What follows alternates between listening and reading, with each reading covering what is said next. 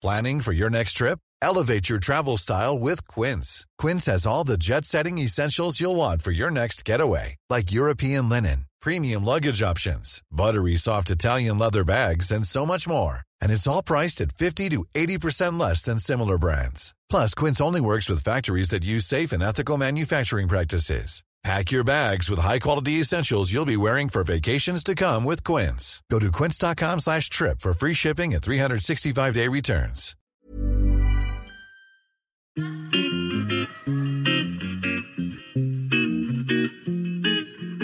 Salut les gars, je suis Anne-Laure Baratin et vous écoutez le podcast Genre de Fille.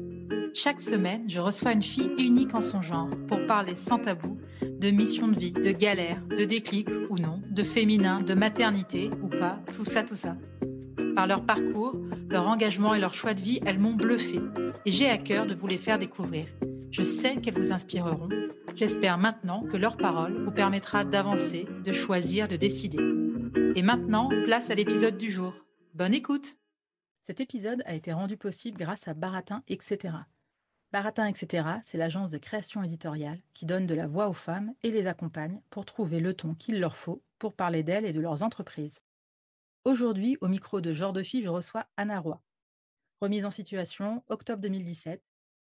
Enceinte de mon deuxième enfant, je participe à l'émission La maison des maternelles.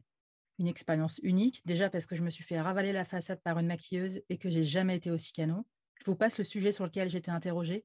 J'ai un vague souvenir de saumon fumé à ne pas manger quand on est enceinte, de l'air très concerné que j'ai pris à chaque fois que j'avais l'impression de dire un truc intelligent et profond. Bref, on finit de tourner, point de soulagement. Et donc, je vais me fumer une clope dehors. Et là, qui je retrouve en train de faire la même chose? Anna Roy, enceinte elle aussi. Elle me voit, je la vois, je regarde son ventre, je regarde sa clope, elle regarde mon ventre, elle regarde ma clope. Direct, elle me dit « Ouais, je sais, c'est pas bien ». Et j'ai dû répondre à un truc aussi profond que « Le saumon fumé, c'est pas bon non plus ». Je me rappelle plus de quoi on a discuté ensuite. Donc pour la présentation plus formelle, Anna Roy, c'est la sage-femme emblématique de l'émission La maison des maternelles, diffusée sur France 2. Elle écrit des livres, elle a créé son podcast Sage Meuf, elle a aussi lancé le hashtag « Je suis maltraitante » il y a 1 an et quelques jours pour alerter sur la prise en charge des patientes. Sage-femme médiatique, autant qu'activiste, je lui laisse la parole. Bonjour Anna, je suis ravie de te recevoir au micro de Genre de Fille. Comment vas-tu aujourd'hui? Écoute, très très bien. J'espère que ça va aussi, alors. Oui, écoute, ça va. Moi aussi, ça va très bien. Je suis très contente de t'interviewer pour cet épisode un peu spécial, puisque c'est ce que j'expliquais un peu dans l'introduction. Donc, tu es sage-femme libérale. Tu as démissionné récemment de la maternité parisienne des Bleuets après 11 ans de bons et de loyaux services. Maintenant, tu t'exerces en libéral. Ouais. Il y a 1 an tout juste, tu postais une vidéo où tu interpellais le président Emmanuel Macron et le ministre de la Santé Olivier Véran sur les conditions de travail des sages-femmes en France. Tu parlais d'une sage-femme pour une femme égale une sage-femme. Et c'était il y a 1 an et 1 jour. Donc, je te pose la question, on en est où aujourd'hui en France, suite à cet appel? C'est bien pire. C'est bien pire qu'il y a 1 an, parce que la situation s'est encore nettement dégradée. Et donc, c'est marrant parce que, enfin, c'est pas marrant justement, mais ceux qui me voyaient comme une lanceuse d'alerte, que je refusais un peu ce terme, à vrai dire, eh bien, pourtant, je dois bien avouer qu'en fait, c'est peut-être eux qui avaient raison. Aujourd'hui, la situation est pire parce qu'en fait, les sages-femmes fuient les hôpitaux. Et dans des maternités extrêmement renommées qui avaient débordé plutôt de sages-femmes, là, c'est l'inverse qui se produit. Et même dans des super maternités, dont je ne citerai pas les noms, évidemment, ici, mais elles manquent environ de 20 à 30% d'effectifs sages-femmes, donc la situation est bien pire. Donc, ça veut dire que les sages-femmes décident plutôt de se mettre en libéral. Enfin, elles ne veulent plus exercer, en fait, l'hôpital. Pas seulement. Là, moi, par exemple, je cite toujours le cas d'amis sages-femmes que j'avais au début de mon exercice. La plupart ne sont plus sages-femmes tout court. Elles exercent d'autres professions qui n'ont rien à voir avec la profession de sage-femme. Ça veut dire qu'en fait, quelque part, l'État français paye quand même assez cher pour nous former pendant plus de 5 ans, et que tout ça pour partir. Et donc, c'est aussi un énorme gâchis d'argent, en fait. De former des gens qui s'en vont, qui quittent la profession, c'est aussi ça, personne ne le voit, mais c'est un gros gâchis d'argent. Et suite donc, à cet appel que tu as lancé, est-ce qu'il y a eu du mouvement? Est-ce qu'au moins, il y a eu des discussions? Oui, c'est-à-dire qu'il y a énormément de choses positives. C'est-à-dire que là, je viens d'écrire un tableau extrêmement noir, mais en fait, il y a plein de choses positives. C'est-à-dire que les sages-femmes qui étaient tant invisibilisées par par tout le monde, en fait. Là, par exemple, dans les médias, c'est vraiment net que grâce à ça, grâce au travail d'autres sages-femmes là, qui, depuis quelques années, travaillent beaucoup dans la vulgarisation, dans la transmission de savoir, etc. Et donc ça, il y a vraiment... Les sages-femmes sont beaucoup plus visibles aujourd'hui, ouais. Ne serait-ce même qu'il y a 1 an, et encore plus qu'il y a 5 ans. Et donc ça, je m'en réjouis beaucoup, parce que ça change quand même vachement la donne. Et puis, il y a eu ce mouvement de sages-femmes à partir de janvier, qui fait qu'on se sent très proches. En tout cas, nous, les sages-femmes, on se sent très proches les unes des autres. Je nous trouvais assez fortes. On est un peu une bande de super nanas. Alors, les mecs, je les oublie, mais en fait, je les oublie pas. Je les aime beaucoup aussi, mais c'est quand même essentiellement des nanas. Et on est quand même un super groupe de nanas, nous, les sages-femmes. Ouais. Et donc, on a un esprit, on se sent assez fortes, beaucoup plus fortes. C'est bizarre, à la fois, on est plus fragilisées, mais en même temps, on est plus fortes. Et puis, on se sent plus proche de nos patientes. Je trouve que c'est vraiment le « je suis maltraitante ». Je lui vois une qualité majeure, c'est que ça rapprochait les femmes des sages-femmes, parce que c'était une façon de dire à mes patientes, à nos patientes, vraiment, on est désolé, quoi. On est désolé de mal vous prendre en charge, et vraiment, c'est pas comme ça, c'est pas ce que vous méritez, et on n'est pas d'accord avec ça. Je ne l'ai pas précisé, mais dans ta vidéo, en fait, tu assumais et tu disais « je suis maltraitante », c'est pas le système qui est, c'est moi, c'est nous, sages-femmes, qui exerçons ces gestes. On peut plus se reposer là-dessus, et en gros, t'assumais de dire, tu racontais cette nuit de garde où un jeune couple était arrivé, enfin en gros, t'avais dû gérer un nombre d'urgences incalculable, et tu t'étais sentie complètement toi-même, tu disais, je suis maltraitante parce que j'ai pas su m'occuper comme j'aurais dû m'occuper de ces femmes qui étaient en train d'accoucher. Oui, oui, c'était une façon de dire le problème moral que je rencontrais en quelque sorte, ce qui est c'est bien de nos mains et de notre aide dont il s'agit. C'est nous qui sommes au contact des patients. Et donc, dire que l'institution est coupable, c'est faux. C'est nous qui sommes en première ligne. Hein. L'institution n'a pas de blouse. Et donc, d'enfiler cette blouse, ça veut dire je suis d'accord avec ce que l'institution fait. Et je me retrouvais dans un dilemme moral qui, pour moi, était trop fort. Ouais. Donc, c'était une façon de demander pardon aussi aux gens. Même si, et d'ailleurs, il y a beaucoup de gens qui l'ont dit, c'est un peu le comble, parce que je suis quelqu'un d'assez brave. Voire ouais. Très Saint-Bernard dans l'esprit, très, très bonhomme en fait. Ouais. Et c'était un peu le comble que ce soit moi qui endosse cette phrase-là, mais je l'ai fait volontiers et je continue de l'assumer. Je pense que j'ai été maltraitante maintenant, mais bien sûr je le regrette. Oui. Et ça te manque ou pas donc là, tu as quitté l'hôpital. Est-ce que ça te manque d'être en salle de naissance? Enfin, je veux dire, du coup, là, tu fais quand même plus... Tu t'occupes de tes patientes... après qu'elles aient accouché ou avant qu'elles accouchent, mais tu n'étais plus à l'hôpital. Est-ce que ça te manque ou pas encore? Oui, ça me fait une peine immense. Ouais. Je peux même... Oui, c'est une grande peine. Ouais. Et quand on voit, là c'est surtout depuis septembre, octobre, peut-être octobre, il y a de plus en plus de manifestations de la part des sages-femmes. Qu'est-ce qu'elles pensent, les jeunes générations? Je veux dire, celles qui arrivent aujourd'hui sur le marché du travail, qui sont sages-femmes aujourd'hui. Est-ce que toi, tu vois une évolution entre toi, quand tu as commencé à être sage-femme, et ces nouvelles générations? Est-ce qu'elles sont encore plus sensibilisées justement à ce manque de moyens? Est-ce qu'elles montent encore plus au créneau? Qu'est-ce que tu vois? Elles sont comme ma génération. C'est-à-dire que moi, je n'ai jamais connu des conditions de travail agréables. D'accord. Il y a 10 ans, les conditions de travail étaient déjà extrêmement difficiles. Les petites maternités avaient fermé. Il manquait déjà de personnel. Ça s'est aggravé. Mais au fond, moi, je n'ai pas connu l'âge béni de l'obstétrique. Peut-être il y a une vingtaine d'années où à peu près les sages-femmes avaient à peu près le temps de faire leur travail correctement. Non, moi, ça me fait une peine immense parce qu'ils me privent de mon ADN, j'allais dire. C'est-à-dire que moi, j'étais vraiment là. J'adore le libéral et le suivi que j'ai avec mes patientes. Il est extrêmement précieux, mais je n'ai plus accès à toutes les patientes. Et puis surtout, je n'ai plus accès au cri de la vie qui vient et au petit cri de la vie arrivée, quoi. Et donc, on me prive de mon ADN, de ce pourquoi j'étais faite, quoi. Ouais. Donc, évidemment, pour moi, c'est très, très, très, très douloureux. Et là, on a vu le gouvernement, enfin, d'ailleurs, c'était un peu ridicule, à allouer aux sages-femmes. Donc, c'était quoi? C'est 100 € brut en plus par mois.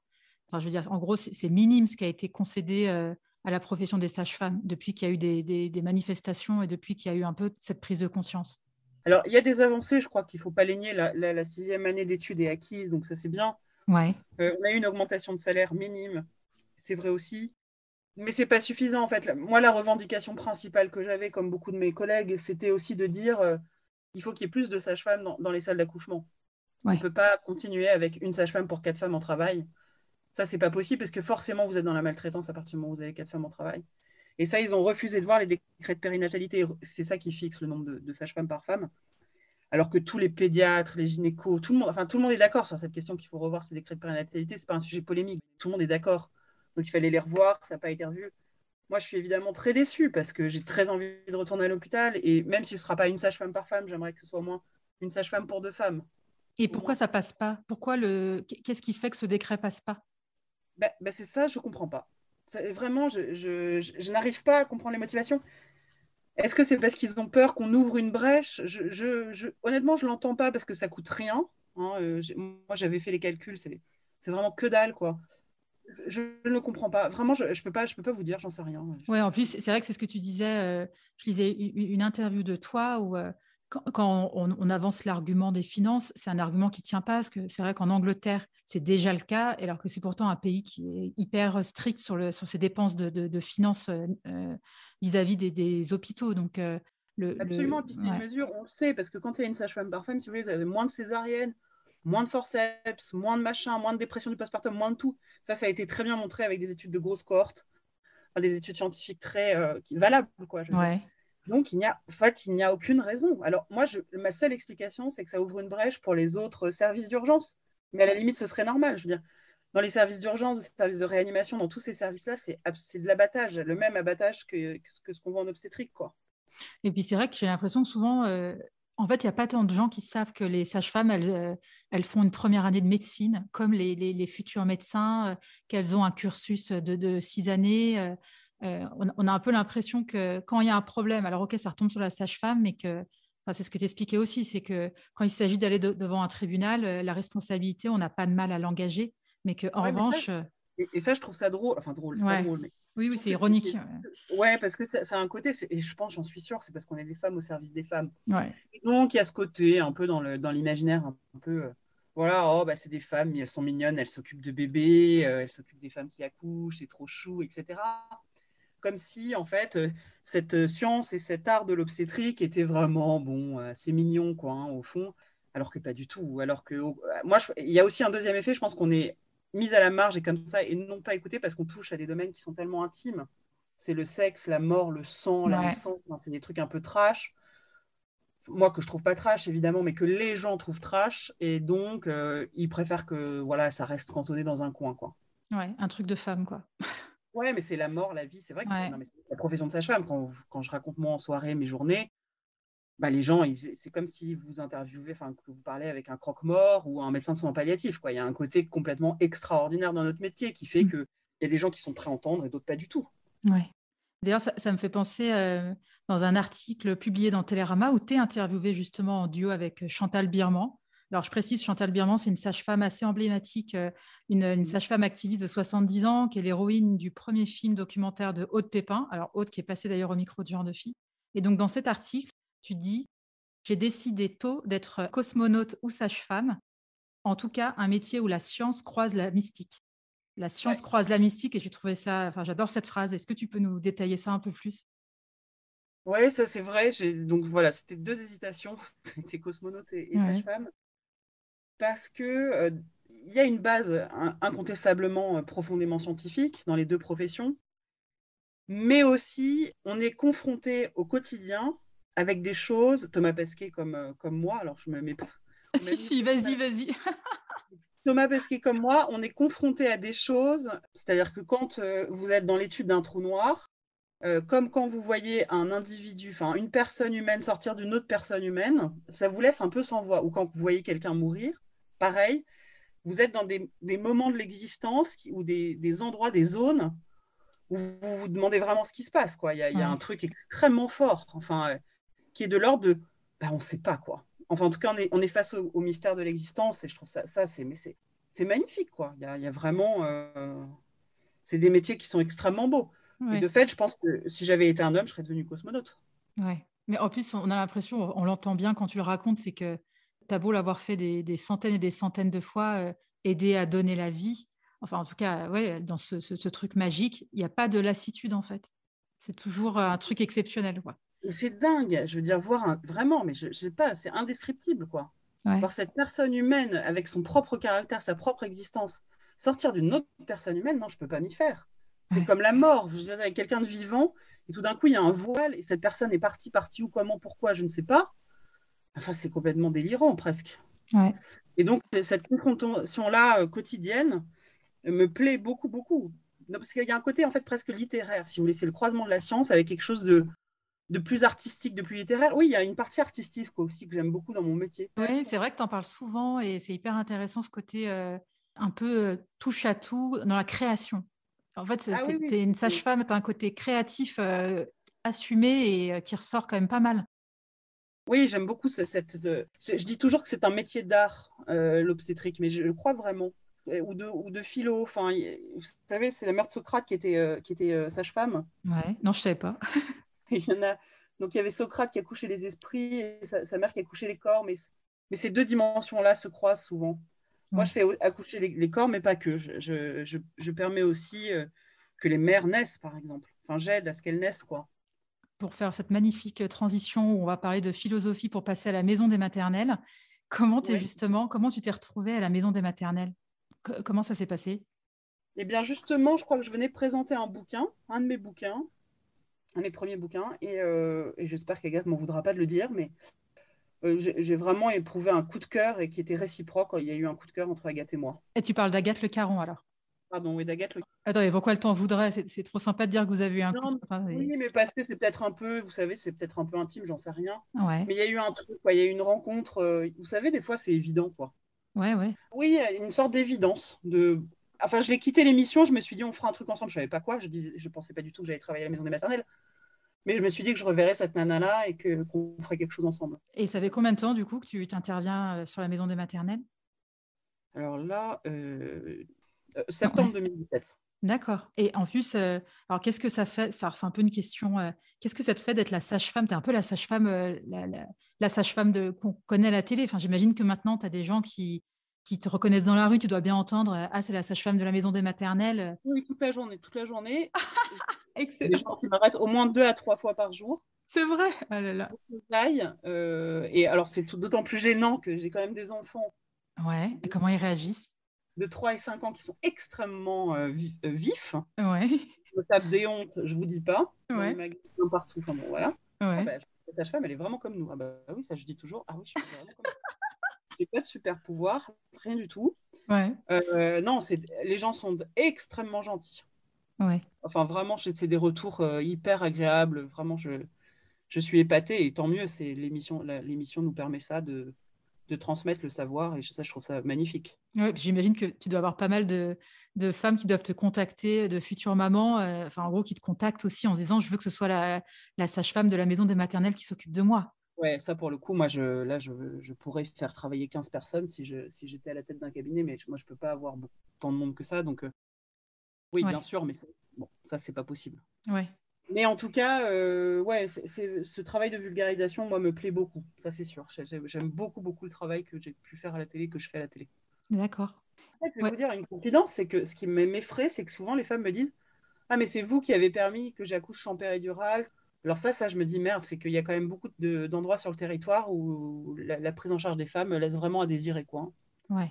Mais ça, c'est intéressant que tu parles de cet exemple de femme qui te dit « c'est grâce à vous que j'ai pu accoucher sans péridurale » parce que moi, c'est un truc que j'aime bien aussi chez toi et je trouve ça hyper important, c'est que tu mets aussi en garde contre cette tendance à romantiser ce mouvement qui promeut l'accouchement naturel ou chez soi. Moi, je trouve qu'il y a quand même une grande mode, notamment sur Instagram, où, de femmes qui accouchent chez elles. Et là aussi, c'est quelque chose que tu disais dans un article et que je trouve hyper intéressant. Tu dis, c'est un courant qui peut culpabiliser les femmes. Où tu dis, j'en ai vu certaines avoir honte d'avoir finalement demandé une péridurale. Et tu finis d'ailleurs... Ouais, je trouve ça hyper intéressant aussi. Et puis, il y a quelque chose qui ne me plaît pas dans ce terme d'accouchement naturel. Parce que l'accouchement naturel, quand vous accouchez à domicile, moi, je suis très pour, hein, d'ailleurs. Je ne suis pas du tout contre l'accouchement de domicile. Ouais. En fait, ce n'est pas un accouchement naturel. Puisque vous faites venir une sage-femme chez vous, sage-femme qui est formée, qui a 5 années d'études universitaires derrière elle. Donc, ce n'est pas vraiment naturel. Naturel, pour moi, ce serait d'aller accoucher sans assistance ou avec quelqu'un qui n'est pas formé. Mais il n'y a pas d'accouchement naturel puisque vous êtes accompagné de quelqu'un qui a du matériel, potentiellement beaucoup de matériel d'ailleurs, et qui est ultra formé. Donc, il ne faut pas idéaliser la nature. Vous savez, la nature, elle a permis le choléra, elle a permis des choses qui ne sont pas très jolies. La nature, elle est aussi magnifique et sublime qu'elle peut être salope, quoi, hein, je veux dire. Donc, moi, cet encensement permanent de la nature, je l'ai. parce que je trouve que la nature est sublime, mais elle n'est pas que ça. Hein. Moi, vous savez, la mort sur un visage d'enfant, je ne trouve pas ça beau. Hein, et je suis toujours en révolte contre ça. Ouais. Il y a aussi quelque chose dont tu parles pas mal, et je trouve aussi que ce n'est pas forcément quelque chose qu'on entend chez nos sages-femmes ou les gynécos. C'est, tu dis que c'est hyper important de prendre soin de son couple quand on a des enfants. Tu soulignes ça, l'importance du couple au-delà d'avoir des enfants et de prendre du temps pour ça. Et toi, c'est quelque chose que tu as réussi à faire malgré tes deux enfants, malgré les nuits de garde, c'est-à-dire trouver du temps pour son couple. Pour moi, ça, c'est un enjeu majeur. En fait, ça s'est fait comme ça, c'est-à-dire qu'à l'hôpital, en salle d'accouchement, je voyais que les effusions de tendresse, le côté hyper joli de ce que faisait le bébé sur le couple, c'est-à-dire c'est vrai que quand on voit les couples au moment de l'accouchement, c'est papillon, machin, l'amour fou, etc. Puis quand je suis arrivée en libéral, ça a été un peu la douche froide. Ouais. Que les gens se séparaient, s'abîmaient, se disputaient, je me suis dit mais c'est pas vrai. Et je voyais des gens surtout séparés qui me ressemblaient et dont je comprenais au fond pas pourquoi ils se séparaient. C'est limite s'ils se séparaient pas pour une histoire de chaussettes sales qui n'était pas gérée ou pour ce qui me semblait être en tout cas pas pour des conneries. Donc je me suis très vite intéressée à cette question du couple effectivement. Et puis dans mon couple à moi, j'ai vu que c'était l'épreuve du siècle, quoi. C'est à la fois ce qui soude le plus, mais qui peut éloigner le plus, et qu'il faut faire gaffe. Il faut bien entendre que les enfants sont des satellites et que le système solaire, c'est-à-dire le soleil, c'est les deux parents, quoi. En tout cas, le soleil, c'est pas l'enfant. Et avec les parents qui gravitent autour, c'est vraiment les parents et les enfants gravitent autour. Et force est de constater d'ailleurs que nos enfants s'en vont. Et nous, on restera là comme de cons. Donc, non, mais voilà, non, je pense qu'il faut pas... Il ne faut pas désinvestir sa propre personne et désinvestir son couple. En plus, ils ont tout à y gagner. Je dis toujours, et ça souvent les gens l'oublient, mais je pense vraiment, c'est que pour qu'un enfant soit heureux, il faut que les parents soient heureux. Quand les parents sont heureux, je connais assez peu d'enfants qui sont malheureux. Ouais. C'est un peu l'histoire des vases communicants. Et donc, s'occuper de soi, s'occuper de son couple, c'est presque altruiste, en fait, quand on a des enfants, quoi. Ça devient même une nécessité, en fait. D'accord. Et qu'est-ce que tu as comme projet ? Est-ce que tu vas continuer à écrire des livres ? Est-ce que tu veux te consacrer ? Est-ce que tu restes à la maison des maternelles ? Qu'est-ce qui se passe pour toi là, dans ta vie professionnelle dans les prochains mois ? Je reste à la maison des maternelles, évidemment. Ouais. J'adore trop. Je continue à écrire des livres parce que j'adore trop aussi. Ouais. Je continue à avoir des patientes parce que j'adore trop. Je continue à enseigner parce que j'adore trop aussi. Ah, t'enseignes aussi, d'accord. Et puis, je vais continuer à faire des podcasts, à faire des... Oui, j'ai plein de projets. Mais j'ai toujours plein de projets parce que je m'ennuie très vite, donc il faut que je satisfasse l'hyperactif qui sommeille, quoi. Et est-ce que si on te disait que tu étais une sage-femme activiste de par ton engagement, tu l'acceptes, ce terme, ou non ?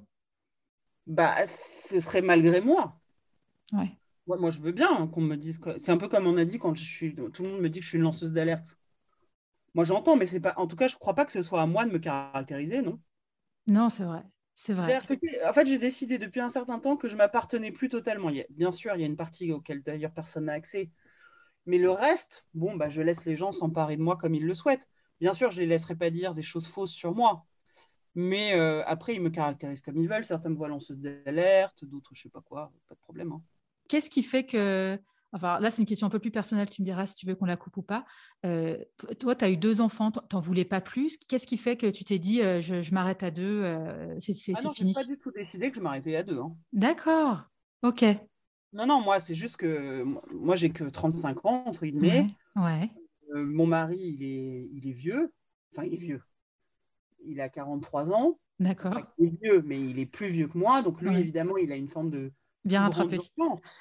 Ouais. À avoir son troisième, il a évidemment envie d'autres enfants. Mais moi, je ne suis pas pressée, je ne me sens pas pressée. Ouais, et toi, ça ne te fait pas peur de te dire, quand on est sorti des couches, de te dire, allez, pourquoi pas un petit troisième ? Ce n'est pas un truc qui te stresse ? J'ai très peur. Ah, d'accord. Non, mais moi, je suis très honnête. Moi, j'ai eu beaucoup de mal à gérer les nuits sans sommeil, les journées de travail et tout. Moi, ça a été vraiment difficile. Ouais, moi aussi, ça a été une horreur. Je fais partie de ces gens qui ne supportent pas le manque de sommeil. Enfin, tu as l'impression que ça fait vriller la fatigue. Mais moi, c'était affreux. Enfin, comme toi, quoi. J'avais envie de mourir tellement j'étais fatiguée. Ouais. Et c'est-à-dire qu'effectivement, il y a des gens, je vois bien, le manque de sommeil glisse sur eux comme sur les plumes d'un canard. Et moi, c'est exactement l'inverse. Ça me fait souffrir horriblement, quoi. Ouais. Mais d'ailleurs, mes enfants, je crois, l'ont compris parce qu'ils ont fait leur nuit très, très vite. Ah, c'est bien, donc en fait, il faut faire ressentir à ses enfants la détresse dans laquelle on est pour qu'ils puissent se rendre compte et qu'ils fassent leur nuit. J'ai voulu croire que c'était ça, parce que autant ils peuvent me pousser à bout sur d'autres trucs, parce qu'ils sentent qu'au fond, je m'en fous, mais sur le sommeil, peut-être qu'ils ont senti que là, c'était pas dans leur intérêt, quoi. Ils n'auraient plus de mère s'ils continuaient comme ça, quoi. Et attends, ils ont fait leur nuit à quel âge, tes enfants? 8 semaines et 3 mois, enfin 2 mois et 3 mois. Ouais, non mais c'est vrai, moi c'est pareil, je crois que c'est pas mal en fait. Enfin, en fait, il faut pas comparer, mais c'est quand même pas mal. Ça veut dire que quand tu vois que t'en as qui font leur nuit à 9 mois ou 1 an, je me dis c'est... Ah mais moi, pour moi, c'est des héros ces gens-là. Oui, c'est clair. Moi, c'est des héros. Il faut que je te présente ma sœur, son deuxième, il a fait ses nuits à je crois 9 mois ou 10 mois. Et... Moi, j'étais patiente, leurs enfants ont 3 ans, ils ne dorment toujours pas. Non, là, mais c'est dingue. Héros. Ouais, t'as raison. Non mais oui, il faut... C'est des héros, ouais. Et alors, pour revenir, parce que je vois que l'heure tourne, qu'est-ce qu'on peut faire, nous, en tant que citoyennes ou citoyens, pour que la profession de sage-femme, elle soit plus reconnue, valorisée? Qu'est-ce que je peux faire, moi? Est-ce qu'on peut faire quelque chose ou est-ce qu'en gros, on se repose que sur la politique? Ah ben voilà, ça, c'est la question. Ouais. C'est que moi, personnellement, alors, mais je suis sûre qu'il y a des gens qui vont être beaucoup plus inventifs que moi, j'ai pas trouvé le levier qui fait que... Enfin, j'ai essayé, pourtant, que les femmes et les sages-femmes se réunissent et que ce soit, en fait, un mouvement de femmes auquel les sages-femmes se raccrochent. C'est-à-dire, en fait, l'inverse, plutôt que ce soit les sages-femmes qui sont en avant et quelques femmes qui se raccrochent, que ce soit l'inverse, le rapport de force inverse. Ouais. Mais je sais pas comment faire. Franchement, je ne sais pas.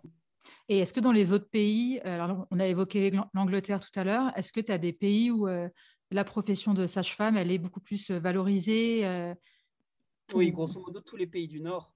Ouais. La sage-femme est vue comme elle doit être, quoi. C'est-à-dire quelqu'un de majeur et d'extrêmement important dans la société. Ouais.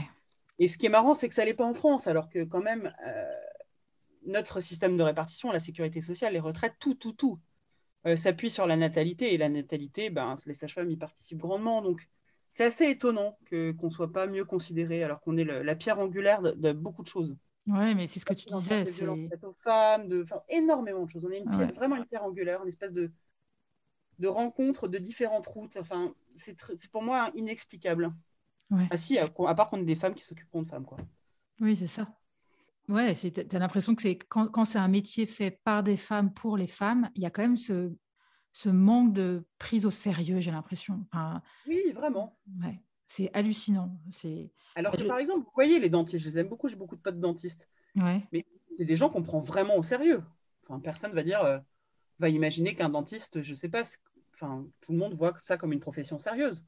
Ouais.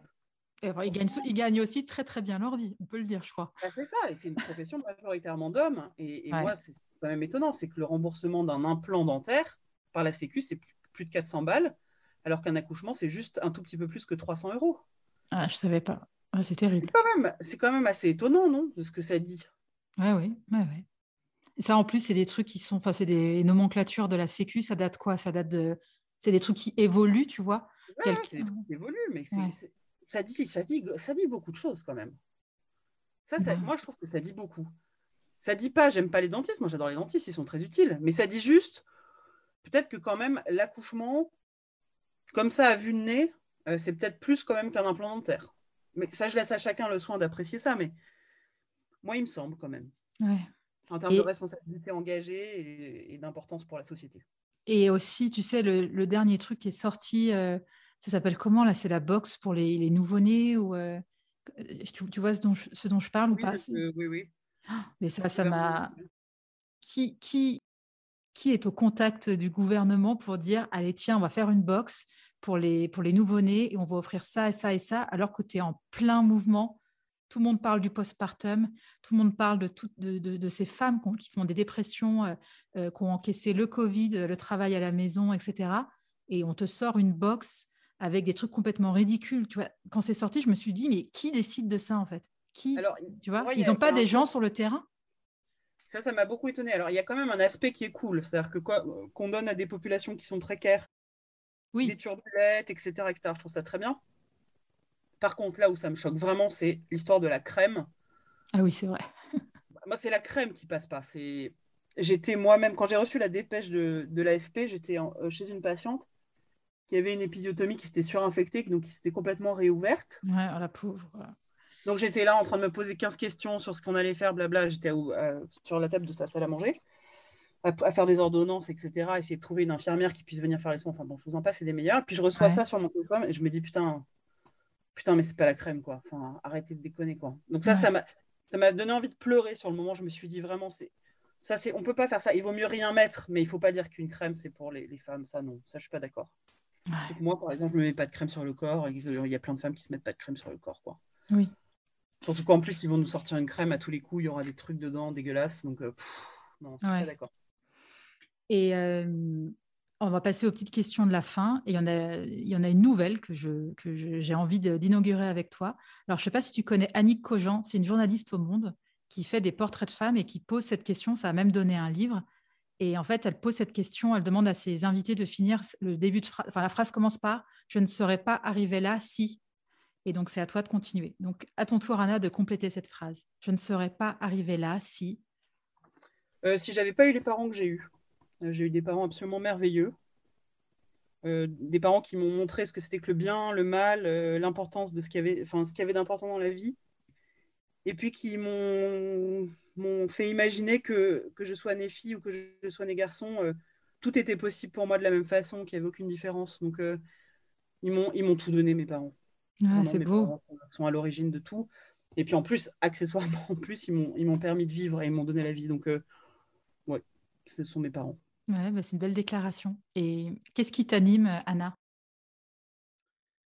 Qu'est-ce qui m'anime ? C'est une bonne question. De prendre soin, je crois que j'aime beaucoup prendre soin. Je ne sais pas, qu'est-ce qui m'anime ? Prendre soin, rendre les gens heureux, créer, aider. D'accord. C'est vraiment ma profession, quoi, qui m'anime. Ouais. Qu'est-ce qui te met en colère ou peut t'agacer ? Enfin, j'ai déjà un peu une petite idée, mais tu vas peut-être pouvoir me surprendre. L'injustice. Je ne supporte pas l'injustice. Ça me rend malade. D'accord. Et est-ce qu'il y a une femme que tu aimerais entendre au micro de Genre de Fille ? Oh ouais, mais tellement. Il faut en choisir une. tu peux en citer plusieurs. Allez, tu peux en citer 3. Vas-y. Ah, non, mais attends, je vais essayer de faire l'exercice. Oh là là, c'est pas facile, ça. Oh non, attends, c'est hyper dur. Non, mais tu vois, j'aimerais bien entendre une anonyme. D'accord. Enfin, quelqu'un qui serait justement pas invitée dans un podcast parce qu'au fond, elle n'a pas une femme comme je les vois moi. C'est-à-dire... Parce qu'en fait, si tu veux, il y a toujours un truc, c'est que moi, je vois qu'une mère normale, dans le sens où elle n'est pas spécialement connue, où elle fait pas fait... Voilà, elle est juste mère. Elle a peut-être un mec ou une nana. Elle a, je sais pas, 1, 2 ou plus d'enfants. En fait, je me rends compte que les mères sont vraiment des héroïnes, mais je ne dis pas ça pour faire ça. Je comprends. Je le crois vraiment. Et donc, ça me plairait d'entendre juste une mère avec une vie, une vie de tous les jours, quoi. D'accord. Et la petite question de la fin, celle-ci, tu pouvais t'y attendre. Quel genre de fille es-tu, Anna ? Décidément, c'est pas facile. Quel genre de fille ? Je suis brave. J'aime beaucoup ce terme, je suis brave, je suis une fille brave. Mais pour toi, ouais, brave dans le sens... Moi, j'aime beaucoup, je suis gentille. En fait, c'est 2 qualités qu'on ne loue jamais, mais je me sens brave, je suis brave. J'aime bien ce terme, ce brave, je suis un peu bonhomme, on dit aussi, c'est-à-dire brave, quoi, comme un bon Saint-Bernard, cette espèce de bon chien un peu pâteau, mais le fond est bon, quoi. D'accord. Je ne me vois pas plus que comme ça. Ok. Verront autrement, mais ça, encore une fois, ça ne m'appartient pas. Et merci Anna pour ce moment passé ensemble. Et puis j'espère que les choses vont bouger pour les sages-femmes. Je souhaite vraiment de tout mon cœur. Merci à toi. Merci beaucoup. Merci d'avoir écouté cet épisode. J'espère qu'il vous a plu.